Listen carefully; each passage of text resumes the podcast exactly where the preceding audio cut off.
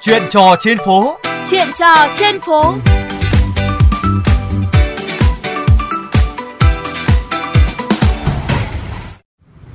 Thưa quý vị và các bạn, do đặc thù đường xá ở các đô thị vẫn đang là giao thông hỗn hợp, phần lớn xe buýt phải chia sẻ diện tích mặt đường với các phương tiện khác. Những xung đột nảy sinh là khó tránh khỏi. Tuy nhiên, không vì điều kiện khách quan mà có thể thông cảm cho một bộ phận tài xế chạy xe buýt vẫn còn hiện tượng phóng nhanh, vượt ẩu, lấn làn, chèn ép các phương tiện khác. Trong bối cảnh đó, Bộ quy tắc ứng xử trên xe buýt vừa được thành phố Hà Nội thông qua, được kỳ vọng sẽ điều chỉnh hành vi của lái xe buýt, đồng thời hạn chế điều tiếng của loại hình vận tải khối lượng lớn này. Sau đây, tôi sẽ có cuộc trao đổi với người đi đường và tài xế xe buýt về nội dung này. Chào mừng các bạn đã đến với chuyện trò trên phố và tôi là Chu Đức.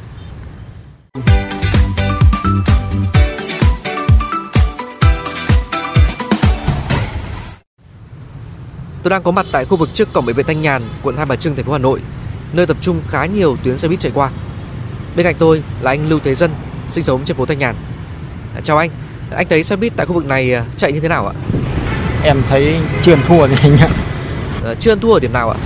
Có một số tài xế thì à, đi gần tới cái chỗ điểm dừng đấy thì đi chậm nên là sinh ngang ép dần dần vào nhưng mà nhiều tài xế thì phi tít là gần tới chỗ đấy là phanh sột cái là ép một vào dừng xe và táp vào lề khá là đột ngột đúng không? Vâng. Vâng. Không phải là 100% tài xế là như thế nhưng mà cũng có một số tài xế là như thế. Nếu mà chạy giả theo lương tháng thì không nhất thiết phải chạy ghê gớm như vậy.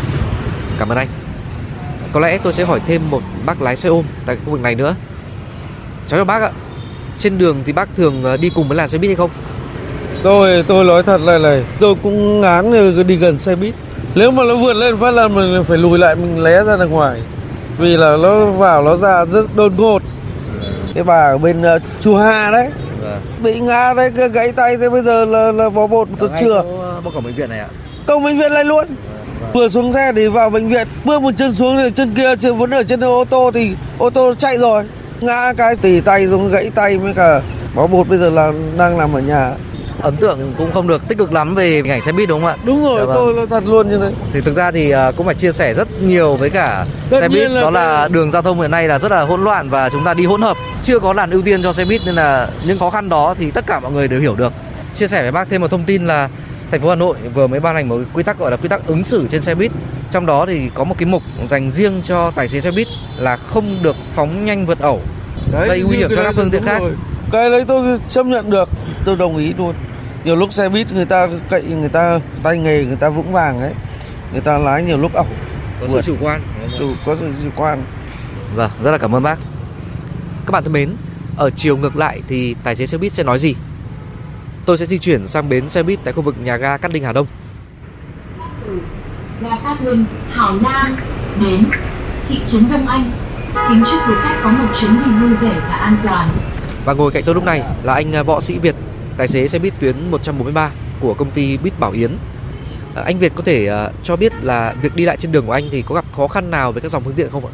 áp lực nó là áp lực chung đường xá mình nó còn hẹp xe cộ đông tất nhiên là áp lực thì có nhưng mà anh em mình phải cố gắng ừ, gọi là khắc phục cái chứ làm nào được Người dân cũng có một cái băn khoăn bên cạnh những bác tài mà đi rất cẩn thận thì cũng có một số đi bị vội quá, chuyển là nó đột ngột quá thì thông thường là họ sẽ bị dập mình. À, Quan điểm của anh thế nào về cái hiện tượng này?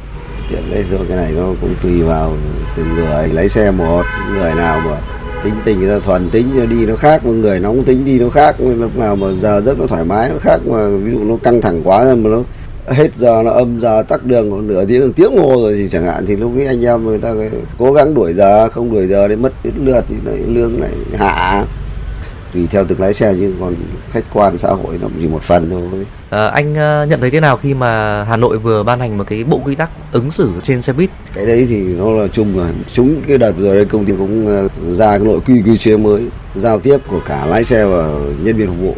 Cứ ngày nào được một ngày nghỉ là phải đi học một buổi. Sáng học phụ chiều học lái. Thay đổi cái tư duy so với ngày xưa. Bây giờ nó phải khác ngày xưa. Giờ dân tình rồi mạng biết nó cũng nhanh chóng này anh nào mà chỉ cần có sơ hở cái là nó đưa lên ngay. Sự giám sát của người dân đúng không ạ trên mạng xã hội và thiết bị di động nó cũng ờ, làm cho các tài xế là cũng phải chỉn chu hơn. Cán bộ nhân viên là phải chú ý hơn phục vụ sẽ được chuẩn hơn ngày xưa. Dạ vâng. Nếu mà có một cái lời chia sẻ nào đó về cái nghề lái xe buýt của các anh.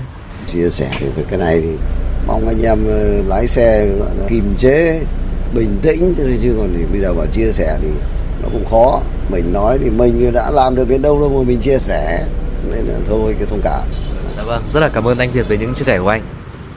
Các bạn thân mến, nghề lái xe buýt bị áp lực không nhỏ về điều kiện giao thông, về chỉ tiêu giờ chạy. Tuy nhiên, theo một lời bác Tài, không thể vì những lý do khách quan mà tài xế xe buýt có thể xem nhẹ các quy tắc an toàn giao thông. Việc nghiêm cấm hành vi phóng nhanh vượt ẩu lấn làn, chèn ép các phương tiện khác trong một quy tắc ứng xử trên xe buýt cũng cho thấy ngành buýt đã nhận diện được vấn đề. Hy vọng ngoài quy chế này, tài xế xe buýt và phương tiện buýt cũng sẽ được tạo điều kiện hoạt động tốt hơn bằng cách tăng tính ưu tiên về phần đường, tăng đãi ngộ và giảm áp lực về giờ chạy xe. Để từ đó cải thiện tâm lý tài xế và nâng cao hình ảnh xe buýt trong mắt người đi đường. Chuyên mục chuyện trò trên phố ngày hôm nay cũng xin được khép lại tại đây. Các bạn có thể nghe lại chuyên mục trên trang vovgiao thông.vn hoặc các ứng dụng podcast dành cho di động.